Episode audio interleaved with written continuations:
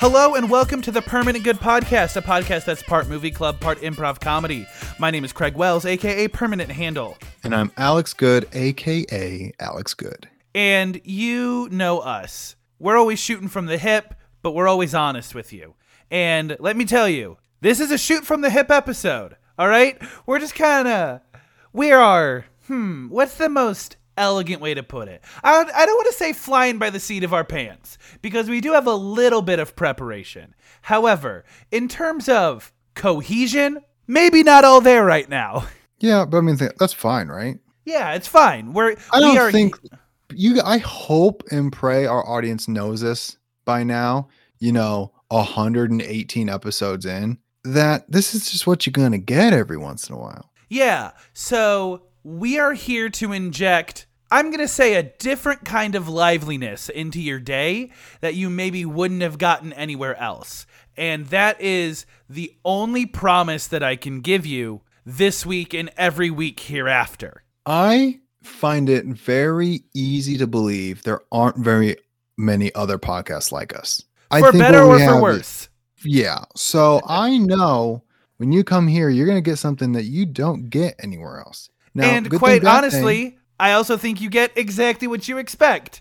You kind of you hear the theme song, you hear us talk for about 15 seconds and you're like, "All right, vibe pinpointed instantly. I got it." right. And I think for some people, they're like, "Oh, I know exactly what to expect now, and I know whether or not I'm about it." And if it if it fits your vibe, dope. And if it doesn't, well, you've left already. So I'm not. Really and if it fits you. your vibe, uh, drop me a line. Hey, what's up? How's it going? Uh, ha- ha- ha- do you have any Christmas plans? You don't? Okay, well, hit me up. Anyway, do you want to talk about our movie this week? I would love to talk about a movie this week. We are in week three of Christmas, where we watch movies starring the famous Chris's of Hollywood. This week, we are watching a Chris Pratt movie, and that movie is called Onward. It's a 2020 Pixar movie. It has Tom Holland and Julie, Julia Louise Dreyfus in it. Uh, if you don't want to hear us talk about this movie, you can skip to this time code right here. Time code 26 minutes. Hmm. Okay, so onward. Like I said, 2020 Pixar movie. Yes. Uh, this is my second time seeing it. So I saw this like about right when they added it onto Disney Plus, and they added it to Disney Plus earlier than they would have with other movies because this movie was like one of the first ones to get heavily affected by pandemic restrictions. Uh, so I saw, you know, I saw this movie like I don't know, four or five weeks after it came out, just like on Disney Plus. Okay. And if you are unfamiliar with this movie, here's the quick breakdown. In a fantasy world full of magic, they decide magic is too hard and it kind of sucks, so they invent normal human, what we would consider like normal technology. And they rely on that technology so much they lose their ability to perform magic. Cut to our main characters of the movie, Ian and Bradley Lightfoot, whose dad died like right after Ian was born. Ian is the younger brother of the two. And on Ian's birthday, they get a uh, Ian gets a present from their late father that was like, "Hey, give this to the boys when they're both 16 or older than 16." And in it is a homebrewed spell and the components for said spell that would bring the dead dad back to life for one day. They try to perform the spell, it goes wrong, and so the movie is about this quest to find the mate- find the materials to re-perform the spell and spend time with their dad. That's the movie. Right. And there's only one material they need. It's a crystal. Um, but they also didn't. You also find out that Ian has the ability to perform magic, and Barley doesn't. Yes. So every yeah, time they and need to do something magical. Sorry, you do your thing. Right. Um, Barley is heavily influenced by like their version of Dungeons and Dragons, which for them is all historical data that's so old it feels almost biblical. Like, yeah, that might have been true, but now we've evolved since then. So it's all high fantasy for them as well. So everyone's not taking him seriously.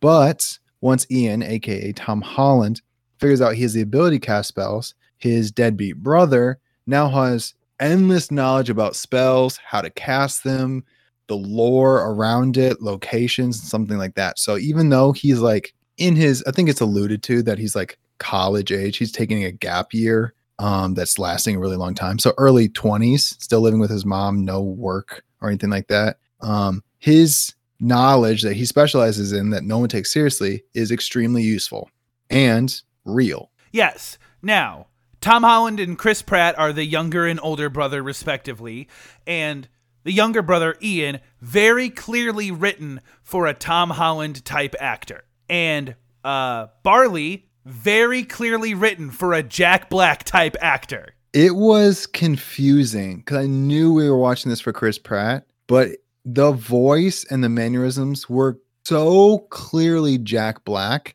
that it was like off putting.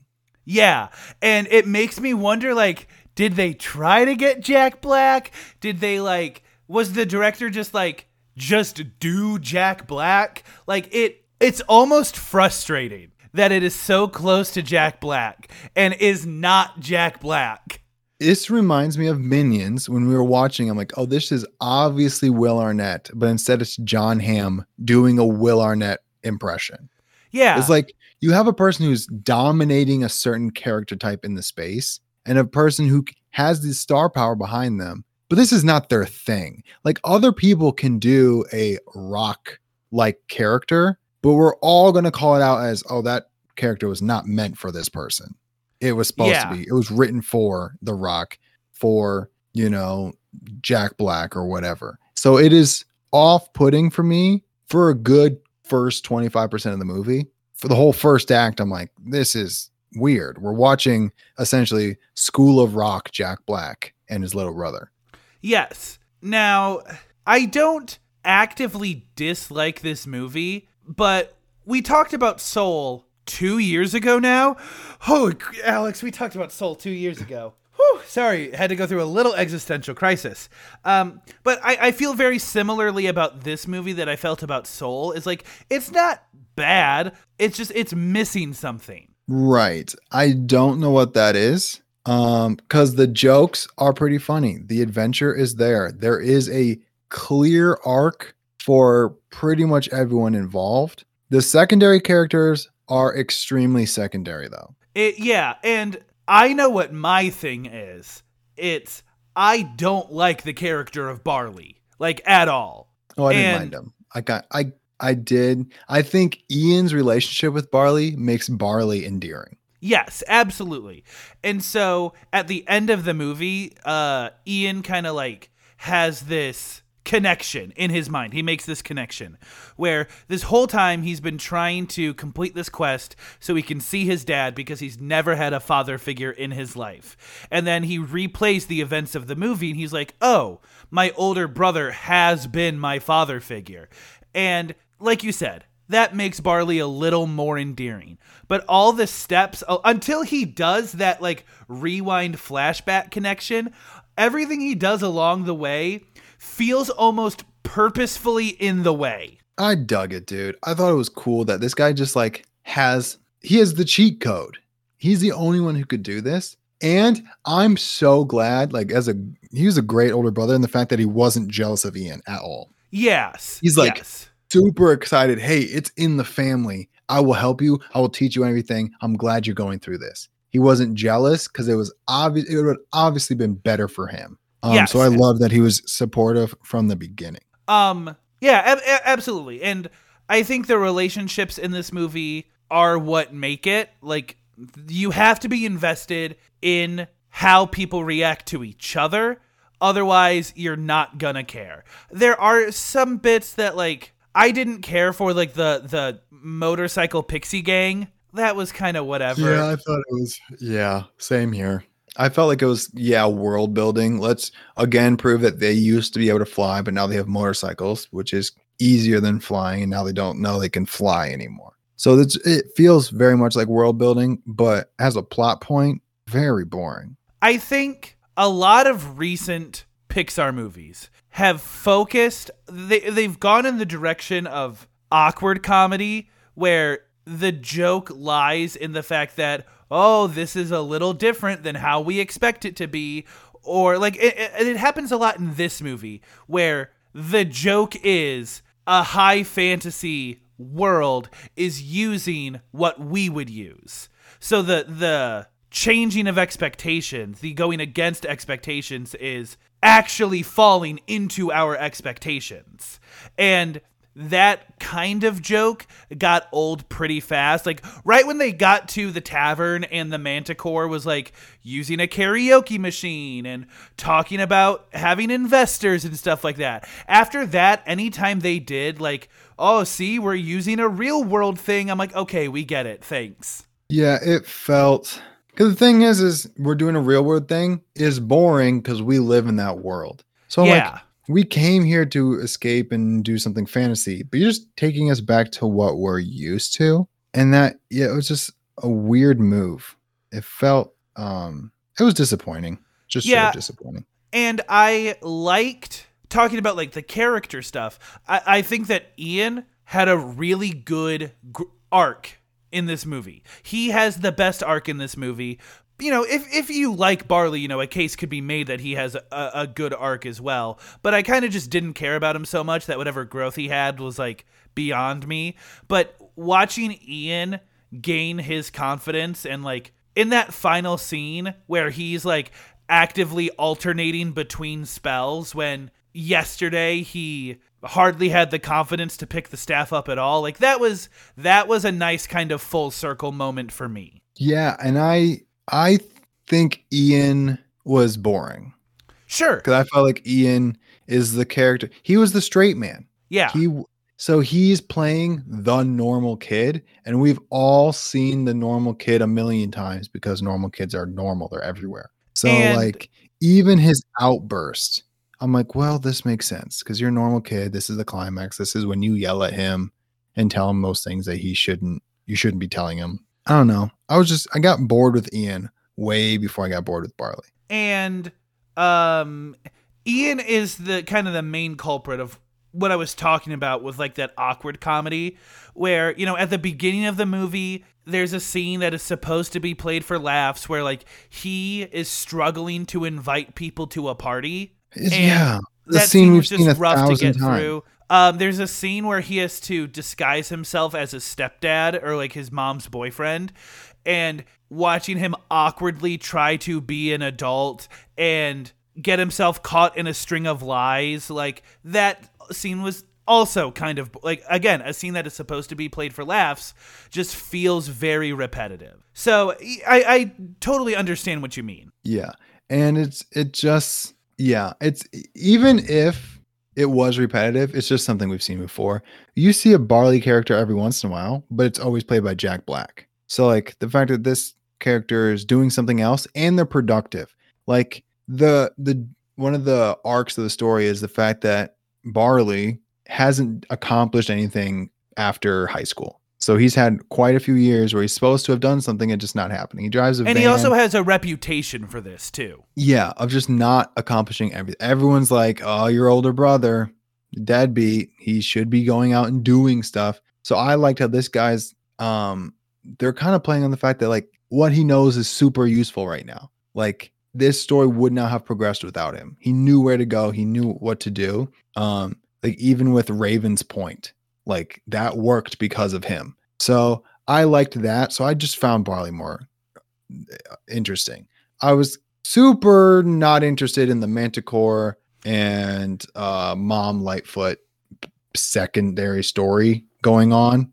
Every time Yeah. I cut to that, I'm like, oh, I forgot someone's chasing these kids. yeah And then the Centaur also couldn't care less. yeah, they were only there to create a sense of urgency, which we kind of already had a sense of urgency because we were on a pretty strict time clock here. Yeah, I don't know why we needed another thing when we're like, oh, do you know our dead dad? We have six hours before he's gone forever. I'm like, that that's intense enough. And I felt like I wish the the dad legs was more helpful. I feel like it felt like too much of like dead weight for them. It was too much of a burden, and I felt like the I, the whole that's the, he's the whole point of the story is the legs. That's the whole point of the story.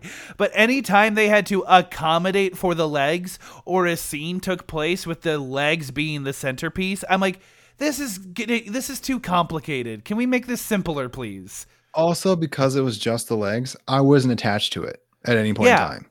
I'm like, these legs don't have much of a personality. They tried with like the tapping of the shoe and stuff that from their childhood, but I'm like, I'm not attached to legs, dude. I, it just there wasn't much of a um personification. And the thing, the one easy fix that I would be interested to see how much it changed the movie is if he could just hear them, even with the oh, legs. dude, The that would fact be that he, so much better. The fact that the legs couldn't hear them, I understand that that's a stupid sentence to say. You know, make the legs hear its sons. Like, I get that stupid, but the the movie's about magic. We can let the legs hear. I feel Yeah. that would that would make things so much easier. Like as It an was- audience member. It was annoying that there was no communication going the other way. The communication was we're right here, like this is us, and that's it.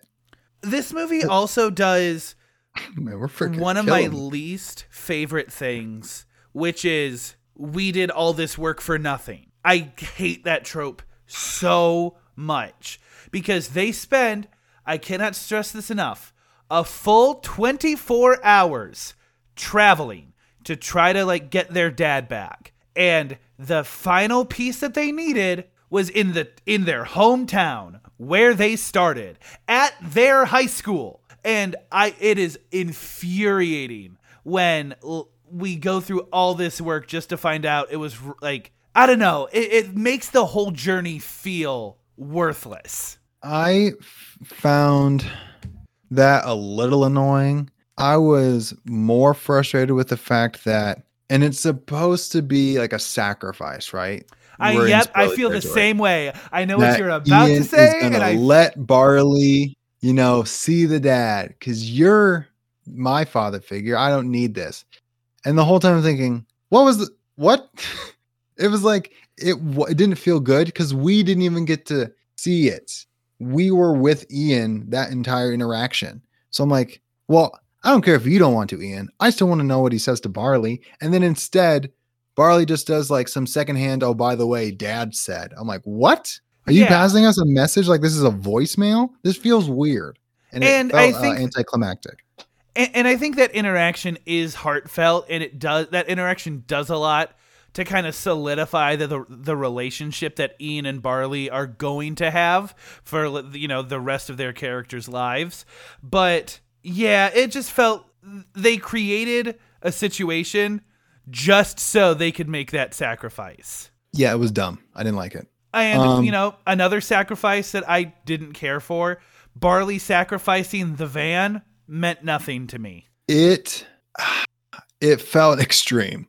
Not yes. gonna lie. Yes. It felt very uh, extreme. The whole time thinking like, why don't you just take there's no magic for just getting off the cliff. You can't drive down the invisible bridge. Like I felt like we would need to explore more options. And him putting a stone on the gas pedal and letting it ramp up and cause like a rock slide seemed too much of an extreme.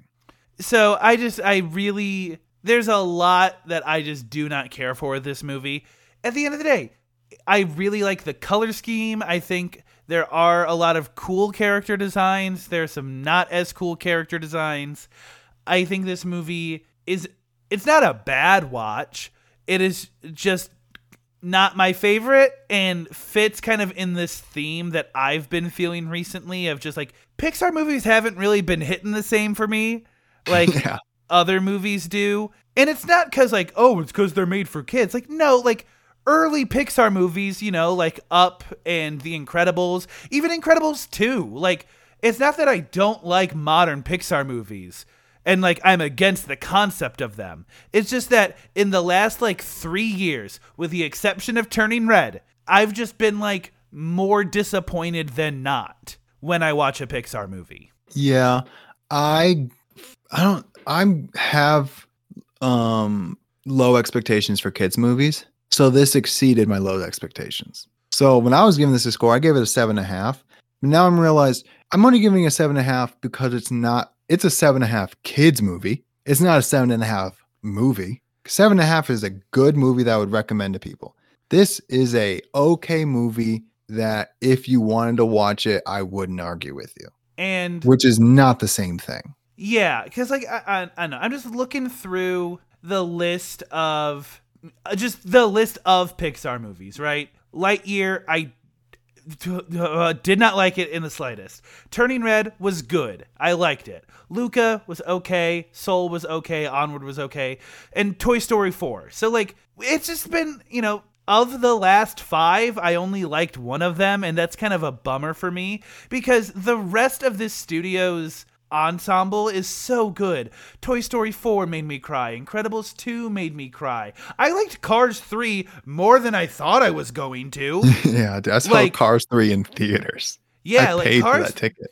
Cars 3 is like kind of like genuinely good. Um so it's it's kind of a bummer to see so many people rave about movies like Onward and Soul and to watch these movies and just like not get it because you know I I don't see these movies as kid movies. I think they are family friendly movies, but they they should have a piece for everybody.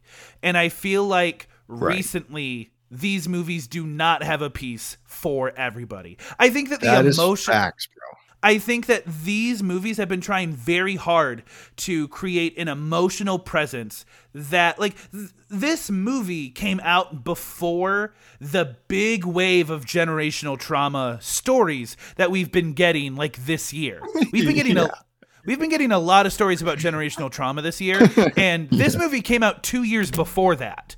So it was kind of ahead of its time right it was kind of ahead of its time in terms of telling a story like that. So adults that did not have a father figure in their life like should be able to connect very heartily to these characters. And, you know, maybe that's why I didn't. Um I had one moment where I felt something. And when the credits rolled.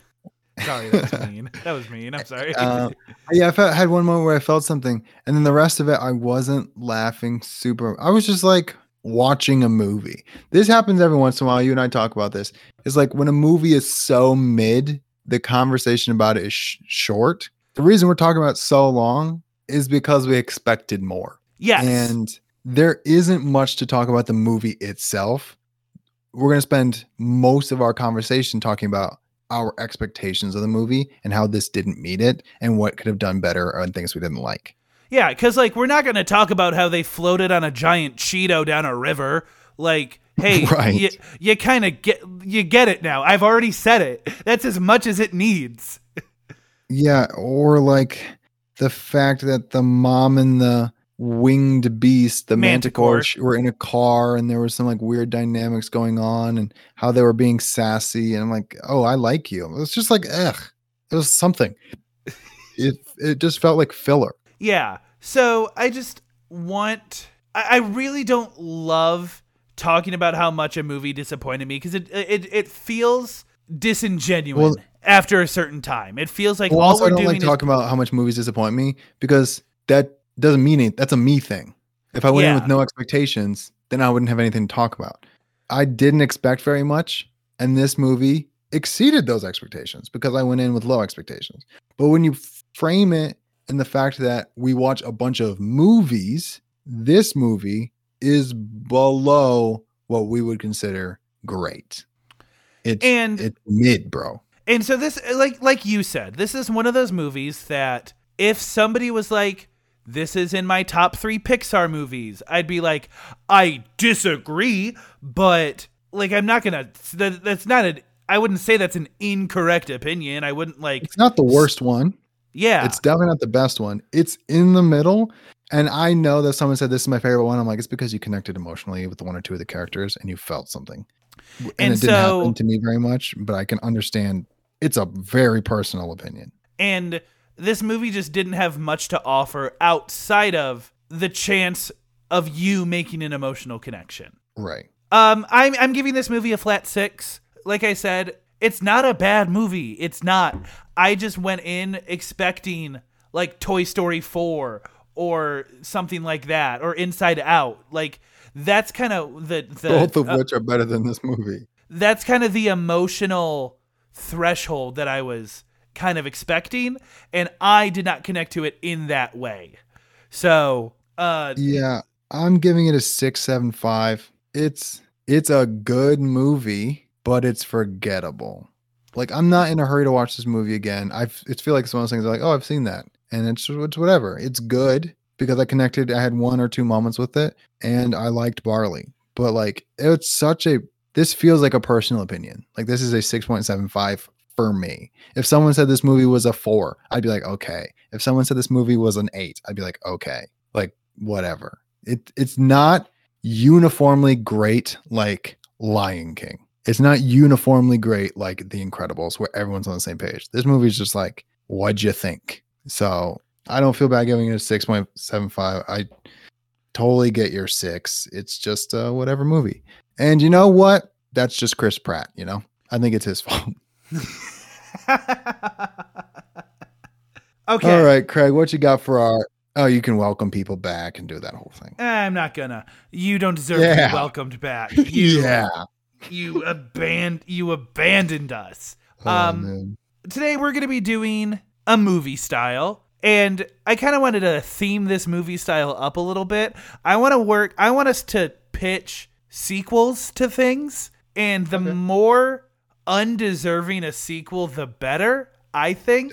Sounds so um we're just going to give each other the general theme of kind of what we want to hear from a movie pitch. And at any time the other person can kind of just like ring in and be like eh, let me throw a wrench into that real quick. And then the pitch has to adapt around that new piece of information. All right. Sure, man. all right. Uh, alex do you want to pitch first or do you want me to pitch first? Uh, I want you to pitch first. All right then what am i Um, pitching I want you to give me a sequel to um try, let me pick a list of the movies we've watched. Uh The Bucket List. Okay, so everyone remembers when we watched the bucket list, obviously, which means everyone obviously remembers the character of Morgan Freeman's wife. Now, Right. If I remember correctly, they were kind of on the outs until Morgan Freeman's character got sick. Now, the way that movie ends, obviously, Morgan Freeman's character dies eventually. So the movie is about his estranged ish wife coping Virginia. with Virginia, yes, coping with his death. And how does she do this? By f- fulfilling, or rather, by repeating everything that they had done on their bucket list. So, so the whole movie is oh, just a oh, retramp of followed ground. Yeah. Is she got remarried? Okay. And she's going through the exact same thing with her new spouse on why she's going out of her way doing bucket lists, about her previous spouse. Yeah, and it cannot be stated enough that this husband is inappropriately young. This is Michael B. Jordan that she is married to. And, you know, they go skydiving, they go to Egypt or whatever, and when they're climbing the pyramid, instead of having this like big heart to heart on like, you know, how do you feel about life and death and whatnot? Michael B. Jordan finally snaps and he's like, Hey, why am I fulfilling your late husband's goals that he already did? And that's kind of the big tension of the movie. Now, let me let me go the crazy say- thing is at the end of the second act, she dies early. Yeah, And there's obviously. a whole third act happening. Now, up until the second act, it's the same style of comedy that the first bucket list was, which is we're not really going to tell jokes, it's just going to be a little whimsical. but third act, uh, the moment she dies, onward, it turns it turns into a slapstick comedy. Like she dies because she slipped on a banana peel and fell down the pyramid. That that's you know, and from that moment on, Michael B. Jordan's doing like Jim Carrey type stuff. Um, and now it's up to him to make the choice on if he wants to finish the bucket list for his late wife who's doing it for her late husband. And then it turns into kind of like a ring scenario or like an it follows scenario where if you don't complete the bucket list, you must carry it on to somebody else. And I, I- the movie ends with a really vague sentiment of we don't know if he completes the bucket list or not. We only know if the movie makes enough money to warrant a third movie that will finish the trilogy. Good grief, bro. Uh, what's this movie called? Um, what is this movie called? This movie's called, I mean, Bucket List 2, obviously, colon, Right. subtitle, it follows.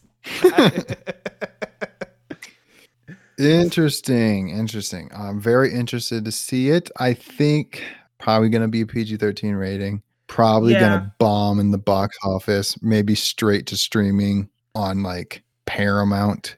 Yeah, like Morgan Freeman isn't even like a producer on the movie. They just use a bunch of archive footage for flashbacks or whatever. Or they just like vaguely refer to him. And Jack Nicholson didn't clear his name and likeness, so Yeah. they can't use him again. they they have to keep referring to them as like your late husband. They they say your late husband. I think forty five times in the movie, and then uh you know Jack Nicholson can only be referred to as that old rich guy. Yeah. Or like your father's friend. Yeah, dude, that's pretty whack. I'm um, not gonna lie. I'm hoping I can do better because that movie sounds like it's freaking bad. Hey, Alex, I wasn't trying to pitch a good one. I'm gonna be honest with you. I wanted it to be silly. It's a it's a comedy podcast. yeah, that movie we would tear that movie apart on the podcast. it Um, would get destroyed. Hey, Alex, can you Yeah. pitch me about time too? Okay. First of all, I love this movie. I know you do. so I can make this work. So this movie's a prequel. Um, this goes back to the first person who realized that they could go back in time, and then their life trying to figure out what's the best way to live your life. So in the first about time, there is a scene where he goes, "How come we're not rich? How come we're we haven't done all these things?" And he goes, "Uh, "None of that stuff is worth it. Your ancestors, your, the other fathers, all the men in the family have already done that stuff, and it never works out for them. Instead, I've spent my time reading books. Well, we're the first ancestor, so we're doing everything um, that our future progeny will be learning from. Um, And- we also don't know if it's going to be able to be passed on. Um, I also want to say that whichever ancestors you choose are also war criminals. Yeah. So the first thing we obviously do is trying to get money as fast as possible. Eventually, we get stuck in this weird paradigm of we've done everything else. Um, and the main character starts committing horrific things to feel something because he doesn't want to just die. He hasn't had, like, he feels unfulfilled. So, in his quest to be fulfilled, um, starts with money. Then we go to women. Then we go to just acquiring things and then he makes the big jump over to uh the military and conquering things so he's able to win elections because anytime it doesn't work out he just goes back in time and tries again so eventually he becomes an elected official then a dictator and then he's like leading a invasion of like northern europe Uh, but don't forget, this is still a romance movie. Right. And this is when he goes into Norway and finds the beautiful Scandinavian women. And it's a weird situation where he's killed most of her family after bombing a hospital. Um, oh while they my were vis- god! well, he's a war criminal. He has to commit war crimes. You just slid that into the sentence so casually, though. So he bombed a hospital while her dad was, you know, on his deathbed or something. So her whole family was there and she was on her way to the hospital. So her whole family is wiped off the face of the earth. And she wants to know who's responsible. And this guy, Caesar from drone footage. How Hang far on. back? Hold on. How far back are we with? Well, the thing is, is he's had so much time to invent things that he's Okay, also I- become the inventor of drones. I missed the part that I said. I missed the part where we're. I have to assume decades and decades ago, and and we're we still have modern technology because this guy was a genius level inventor. Yeah, this started in like 1890. And every time he got to about the 1930s, like right before Hitler, because obviously this guy predated Hitler, he's like, ah, we still don't have drones yet. I feel like we could do more. So he just goes back in time, tries to invent it, goes back in time, tries to invent it, and eventually figures out drones. Anyways, close up, woman outside the hospital. He just bombed, ordered the strike. Close up on her face. Oh my gosh, she's beautiful. Let me get in tr- touch with the director of intelligence get me all of her information. He's been remained relatively anonymous because obviously it's going to be hard to like I don't know invade a country. People know where you're at. People still know who he is, but he's like no one knows he's in country. So he shows up at her house. She's like, What the heck? You're a war criminal. You killed my whole family. The other reason that half this Europe is burning. And he's like, Yes.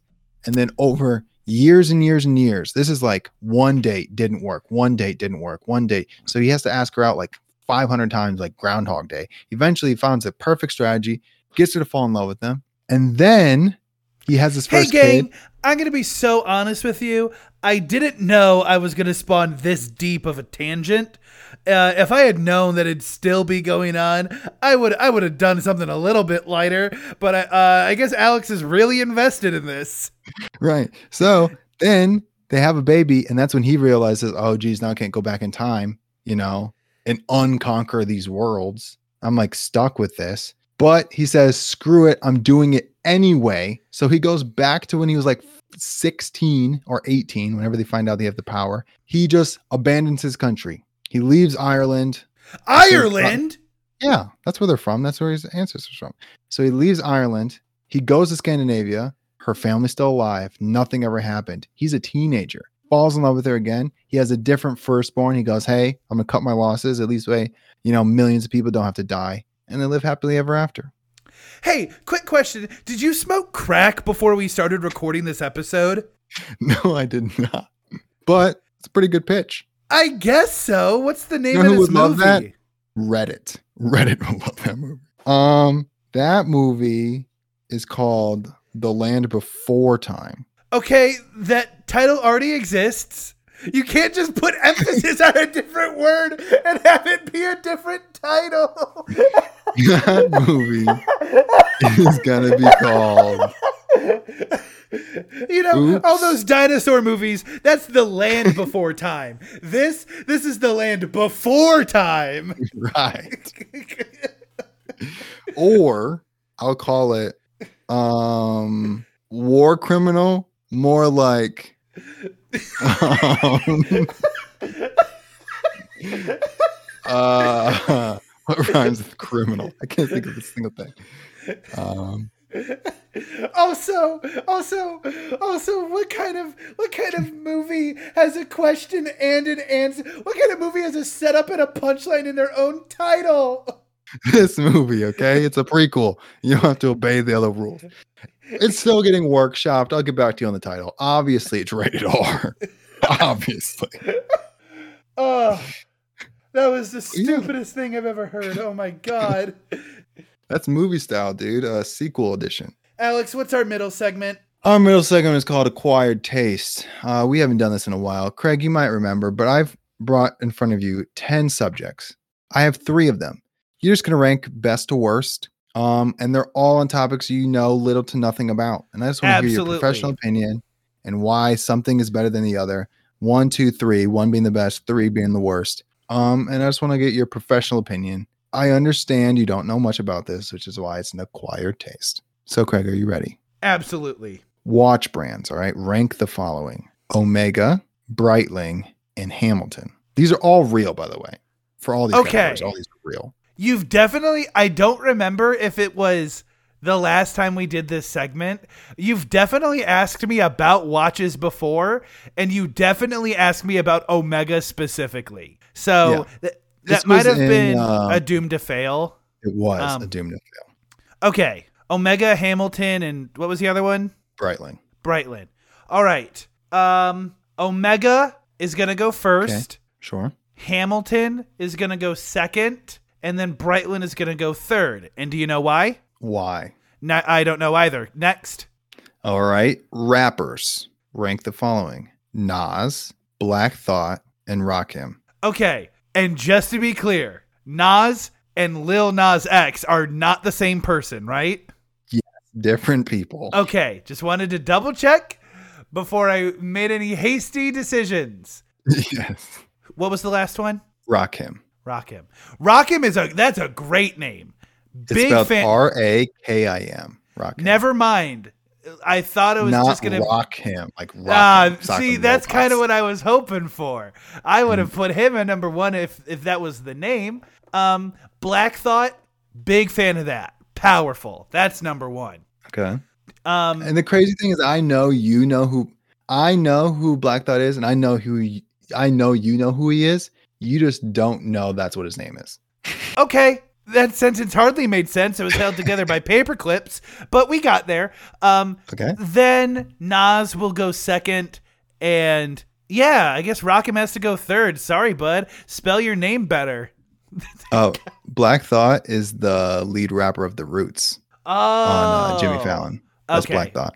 Okay. Uh, number three, we're going luxury vehicle brands: All right. Lexus, Jaguar, and Maserati. I'm going to say Lexus is first because they're the underdogs. You don't hear about them that much. And maybe that's for a reason, or maybe it's because the modern liberal media news cycle is trying to punish you. They're trying to purposefully push that brand of vehicle down. Number two, what was the second one? Jaguar and said? Maserati. Jaguar. Jaguar? Ja- Jag- Jaguar? Oh my gosh, dude! Jaguar, Jaguar, like Mugwire. What a weird connection you made.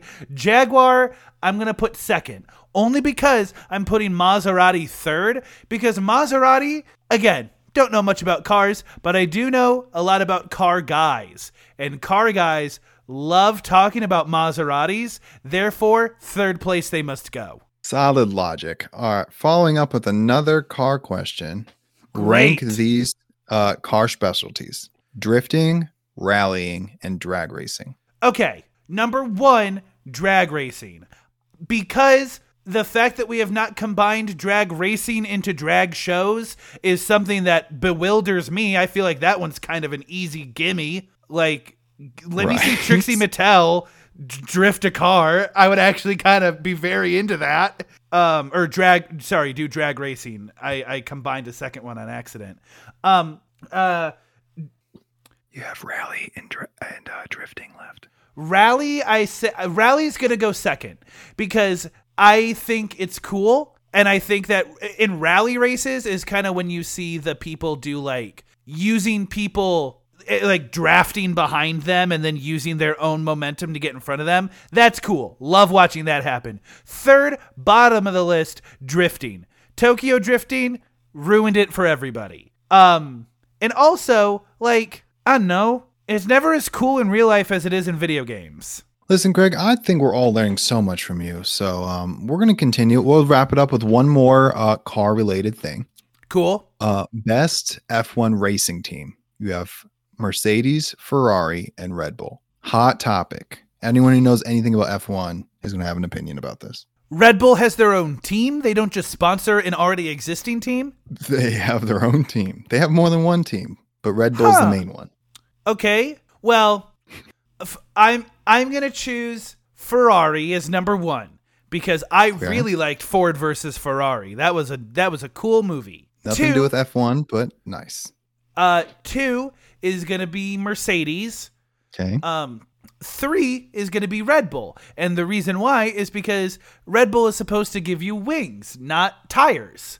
So, gang, get into competitive air racing. That's a little more on brand. Nice. All right. We're going to transition to music producers. Um, rank the following Hit Boy, DJ Premier, and Swizz Beatz.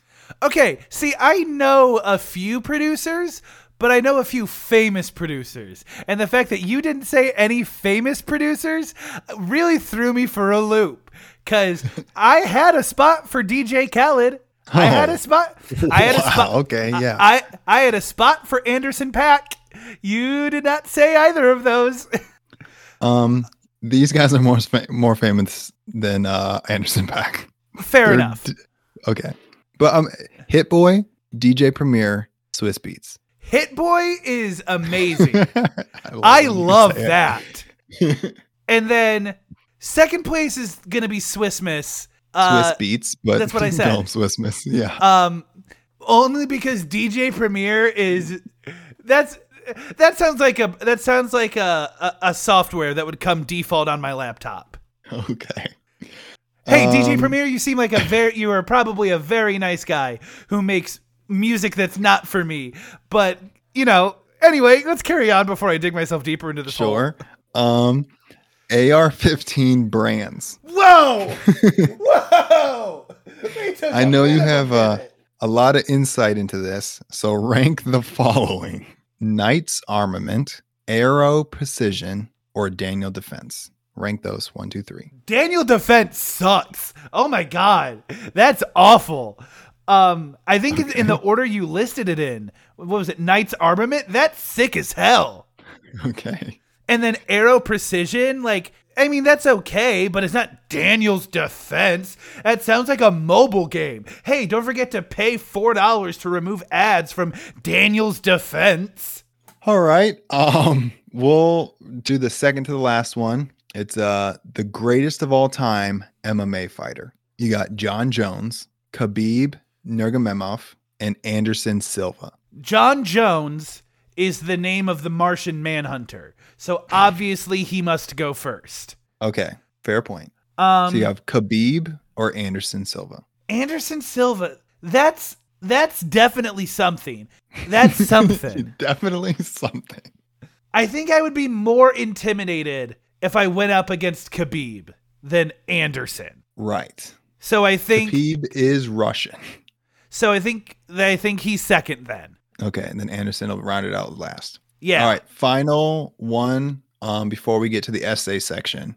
Nope. What essay? I'm sorry. I okay. So the last one we're gonna do is college football conferences. You have the SEC, the Big Ten, and the Pac-12. And this goes to show kind of like how not ready for this I was because I was expecting you to say like NCAA. And I realized that all of the things that you said operate under the roof of the NCAA. But like I was just I was a tier too high in my thinking. yes. Um Big Ten, SEC SEC, SEC is going Pac-12. last because it sounds i- isn't the SEC also like a government function? Like the yeah, standard Security Exchange Commission. Yeah. Th- yeah, so last last for that. Sure. Um Big Ten, Pac-12. I think I have to go Big 10 for number 1 just cuz I know that isn't Michigan part of the Big 10? yes. Yeah. uh, I, Michigan and Michigan State are both part of the Big Ten. I feel like I'm obligated to do that. And then Pac-12 is I In know. Yeah. Better than SEC. All right, Yeah. uh, Craig, I'm going to ask you one more. We're doing outdoor activities. I just need you to really elaborate on why you picked your favorite one. We don't need the other two to be ranked, but why you picked your favorite. We have bow hunting, mountain climbing, and whitewater rafting. Okay. Really include some high level technical knowledge and, and verbiage. So this one is genuinely easy for me. It is bow hunting because for two Okay. reasons. All right. The first one is because my grandpa was a hunter and he raised my brother and I, you know, around firearms and also bows. And I had a much better knack for bows than I did firearms. Like whenever I went over to his house, I would I just would go grab the bow and just practice with it to the part where like I was like 10 years old and I was kind of a crack shot with the bow. Um it, like that was one of those skills that if I had discipline, I probably would have gotten really good at. um and my favorite part about, you know, just shooting bows in general is the fact that my grandpa was like he went and bought me my own bow. And he's like it was a very expensive bow. And he's like you know you have a proficiency in this. You can like i'm doing this because you're good at it and you seem to be very interested in it. He got it for me and i never took it out of the case. So i feel like i need to choose bow hunting to kind of reclaim that lost proficiency and the second reason is because that part where Joe shoots a guy with a bow in You season three is ingrained so deeply into my mind that I know I have no other choice than to bring that to the forefront. All right, makes sense to me. That concludes acquired taste. We learned a lot about you and your and your choices. Um, and I think everyone who knew a little bit about those categories um, really Agreed. enjoyed hearing your opinion. Yeah, for sure. All right, so we have a one hit wonder. As you know, we have a couple of reoccurring segments. Uh, this is not one of them. We bring a bunch of one hit wonders every week, or we bring one a week, and we can never use them again. So here's something that you're now going to have to hear again pointless platitudes. Craig, you and I are going to take turns saying very wise words that the more you think about them, they make less sense things people can use in their everyday life. Yes. So my first piece of wisdom comes to transportation, right? Right. When driving, never forget that your forward momentum is what's carrying you forward. Wow, that's uh, really deep. Yeah, profound. Um, I want to say something regarding uh, to family and loss. What is lost is often found, but what is found is often lost. Here's the thing that I feel like is important in terms of your physical health. Um the heart Like is the heart is the centerpiece to the body that you control. But the heart is also the centerpiece to the relationships of the bodies you don't. I feel like I should be clapping after each one of these. oh, here. Um, I want to talk about exploring and adventuring. The road untraveled rarely has phone coverage, but your ability to call for help is also your ability to make friends. Um, okay. I think that one really nailed the vibe of what we were going for because there was a solid four seconds of me just kind of thinking about that. Like, huh.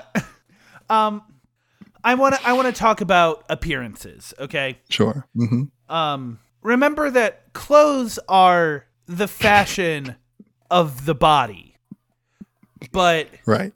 clothes are also the fashion of the soul, and the soul is the fashion of yourself. Okay, I respect that. Yeah.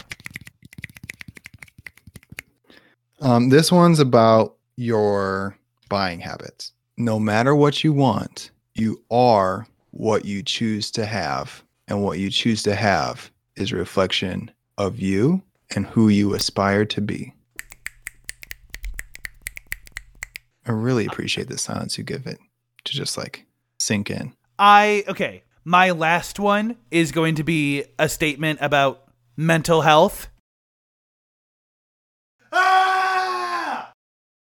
Okay. And I'll do one more too. I, got, wait, oh my god, I, I need a moment to think of. Sorry, was my last statement so powerful it moved you to tears? Yeah, I kind of have to like take a breath after that one. Okay, here it is. Here it is. It is what it is. Everything happens for a reason. Time heals all wounds. Psych. just just walking into just walk just walking into like the home goods part of a Target, the home decor, and you're just like, that's a phrase, that's a phrase, that's a phrase. Oh, that was pointless platitudes. Hey, yeah. we're hey, I don't think we could come up with more of those if we wanted to. So we're we're giving that one the Vikings funeral. That was more fun than I thought it was going to be. we really nailed that energy pretty Um, quick. yeah, we, we had that locked down. Alex, what do you have for your free balling? Um, I watched Nope, the Jordan Peele scary movie. Yes. Um, it's recently just gone to Peacock. Yeah. Um, I've only seen Get Out. I haven't seen Us. So of his three, this is the only this this is I've seen two of them now. I have, Um, this is the only one that I have seen. Okay.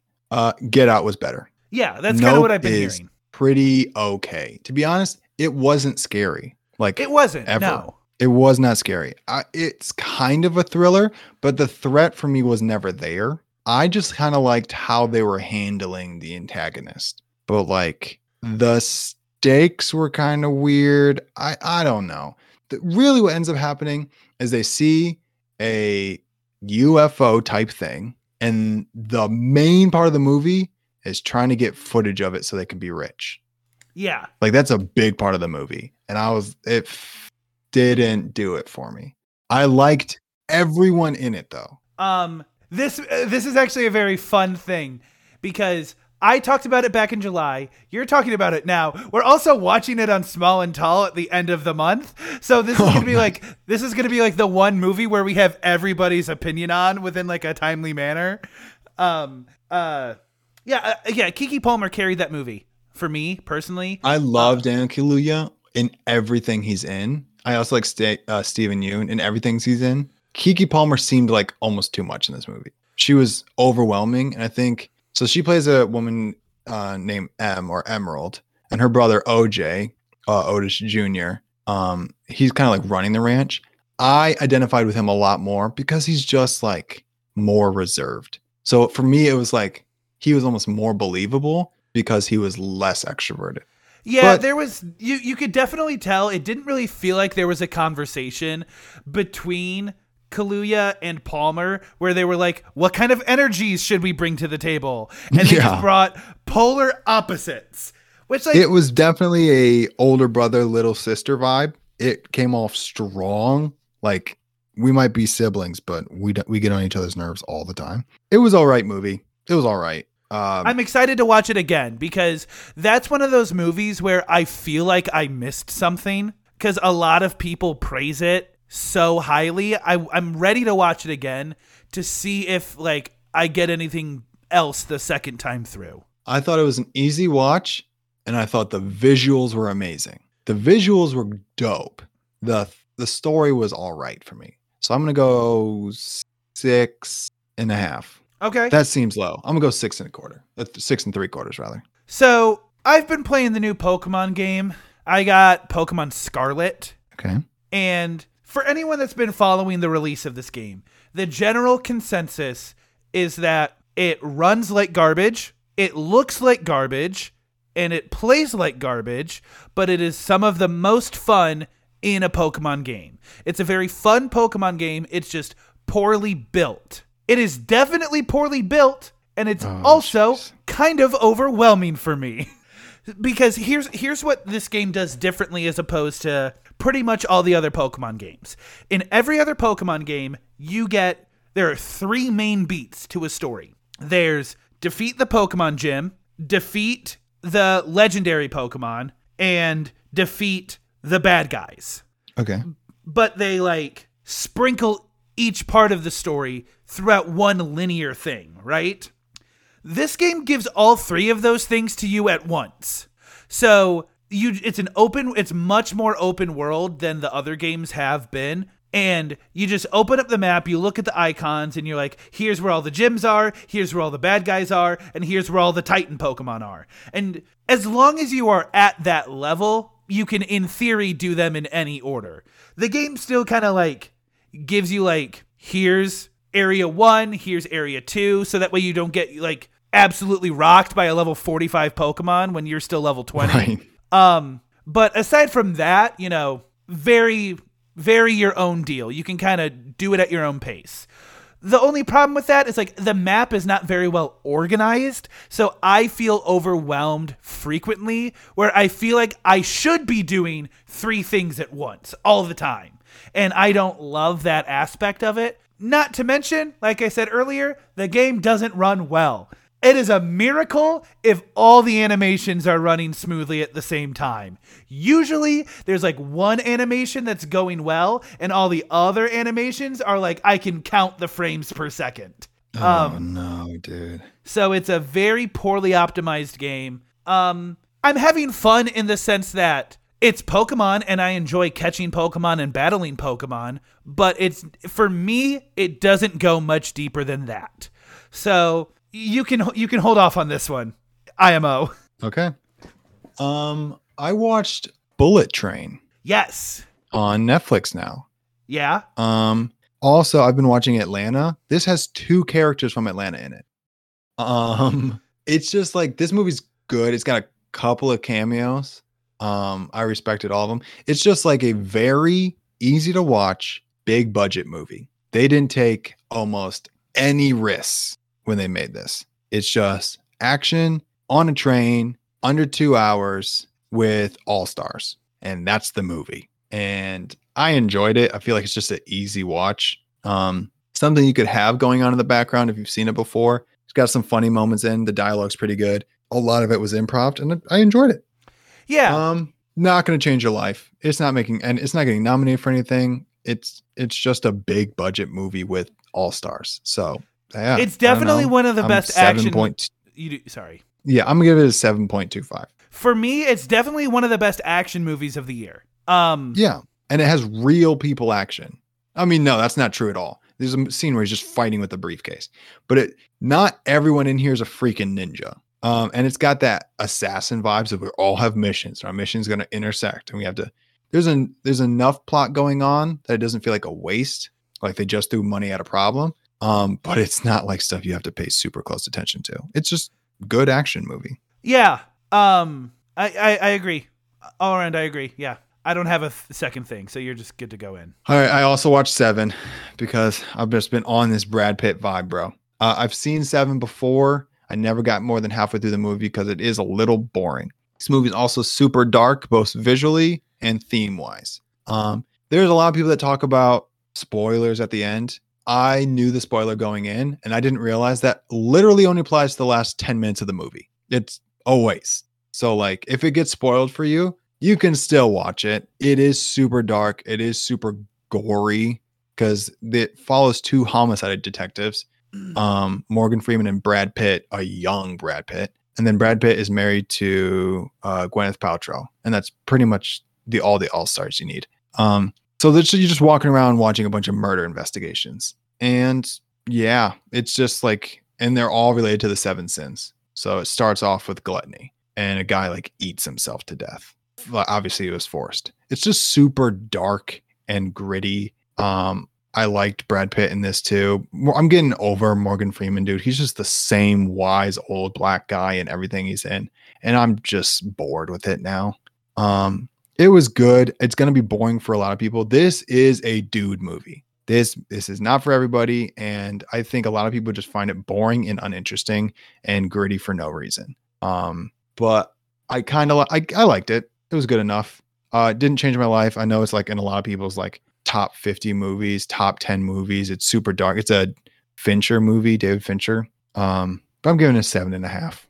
Okay, yeah, Seven is one of those movies that's been on my list for a long time. Um, because I need to circle back to it because David Fincher is one of those directors that like he's a very film bro, film school director. Yeah, um, he did Zodiac. He did Gone Girl. He did The Social Network. Like Girl with a Dragon very, Tattoo. Right, yeah, very serious movies. um, and you know, Fight Club. But Yeah, you know that one. Um, yeah, good, good, good, good. Um, we are entering our final week of Christmas. The year is almost over. We are ending the month with Chris Pine. We are watching Hell or High Water to wrap up this year of permanent good. But until then, That's nuts, dude. My name is Craig Wells, aka Permanent Handle. And I'm Alex Good, aka Alex Good. Have fun, be safe, and make good choices. And while you're at it, tell your mom I said hi. See you next week. Deuces.